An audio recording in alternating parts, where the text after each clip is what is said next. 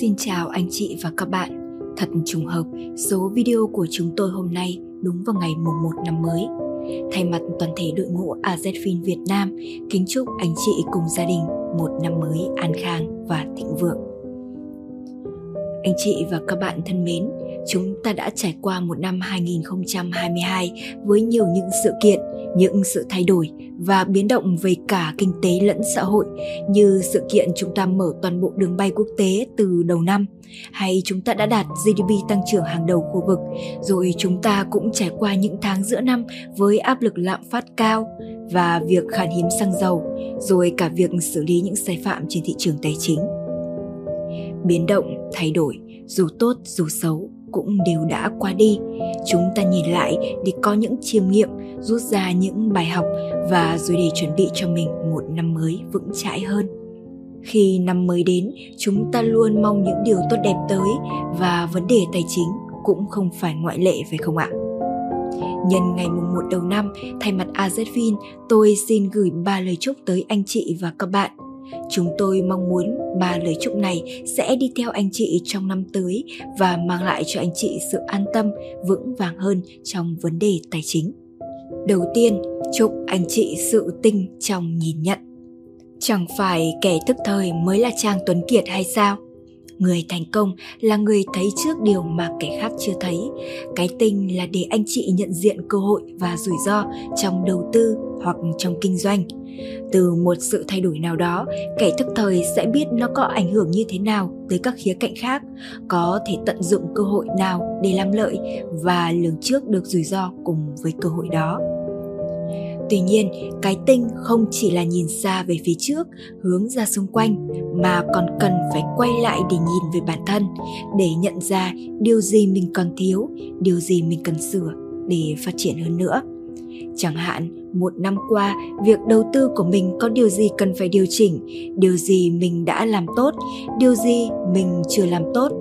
Hay rộng hơn là tình hình tài chính của mình hiện nay nên hành động thế nào để có sự phát triển an toàn và bền vững.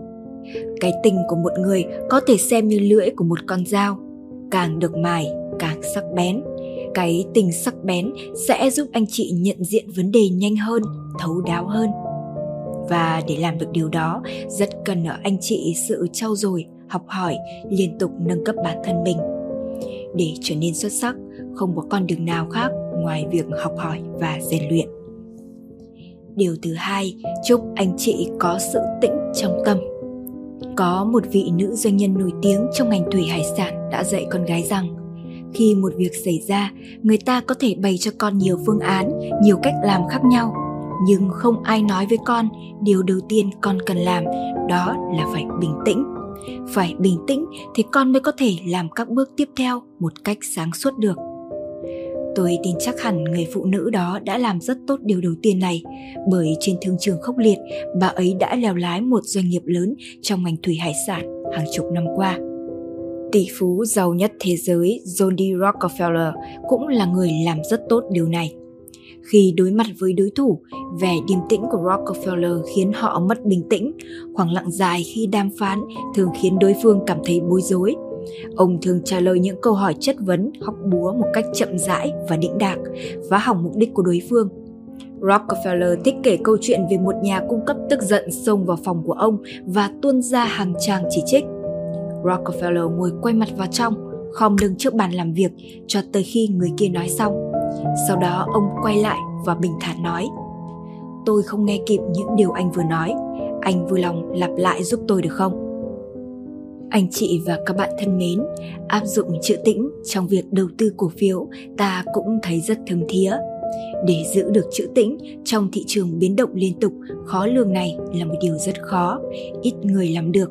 Nhưng với ai đã rèn luyện bản thân làm được, hẳn sẽ có thành công ít người có được. Thiên tài đầu tư Warren Buffett đã làm gì để đạt được lợi suất hai mươi phần trăm một năm trong vòng gần sáu mươi năm liên tục? Có phải ông liên tục mua bán cổ phiếu của các doanh nghiệp? Có lẽ nhiều người biết rằng ông ấy thường dành năm đến sáu tiếng một ngày để đọc báo, nghiền ngẫm, để tìm ra những cơ hội đầu tư thực sự hấp dẫn. Và những thương vụ xuống tiền của ông thực sự là những thương vụ thành công để đời. Đầu tư dài hạn là nghiền ngẫm, là nắm giữ lâu dài, như thế là tĩnh. Vậy trading luôn biến động là không tĩnh? Không, theo tôi người trader thành công là người được rèn sự tĩnh và kỷ luật trong mình rất cao. Bởi có tĩnh mới có thể sáng suốt trong những biến động nhanh và ngắn hạn. Giống như hổ đi săn mồi, để vồ được con mồi nó có thể chờ rất lâu, nhưng khi đã quyết định tấn công thì nó sẽ hành động trong chớp nhoáng. Vậy nên thưa anh chị, tĩnh không phải là ta không làm gì, mà là ta bình tâm, không phản ứng theo cảm xúc nhất thời. Ta dành thời gian phân tích mà nhìn nhận vấn đề kỹ lưỡng và thấu đáo, muốn thấy phần trong của cốc nước đục. Thay vì mất kiên nhẫn khuấy lên, ta cần chờ đợi cho vần đục lắng xuống.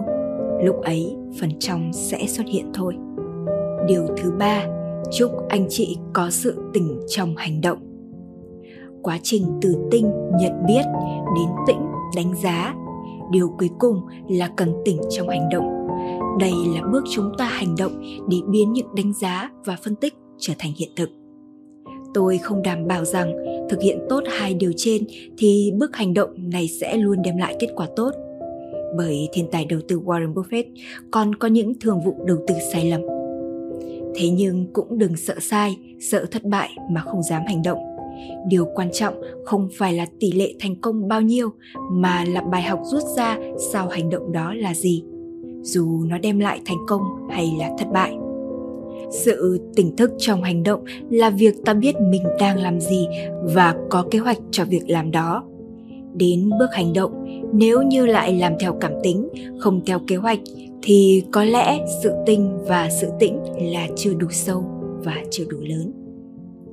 Anh chị và các bạn thân mến, tóm gọn lại, tôi muốn gửi tới anh chị ba chữ tinh, tĩnh, tỉnh cho năm hai không hai ba còn nhiều thách thức đợi chúng ta ở phía trước. Tinh trong nhận diện, tĩnh trong đánh giá và tỉnh trong hành động. Hy vọng ba điều này sẽ giúp anh chị có được sự vững chãi và phát triển trong lĩnh vực tài chính nói riêng và trong cuộc sống nói chung. Cảm ơn anh chị và các bạn đã đồng hành cùng tôi đến những phút cuối cùng của bài chia sẻ ngày hôm nay. Chúc anh chị một buổi tối đầm ấm bên người thân.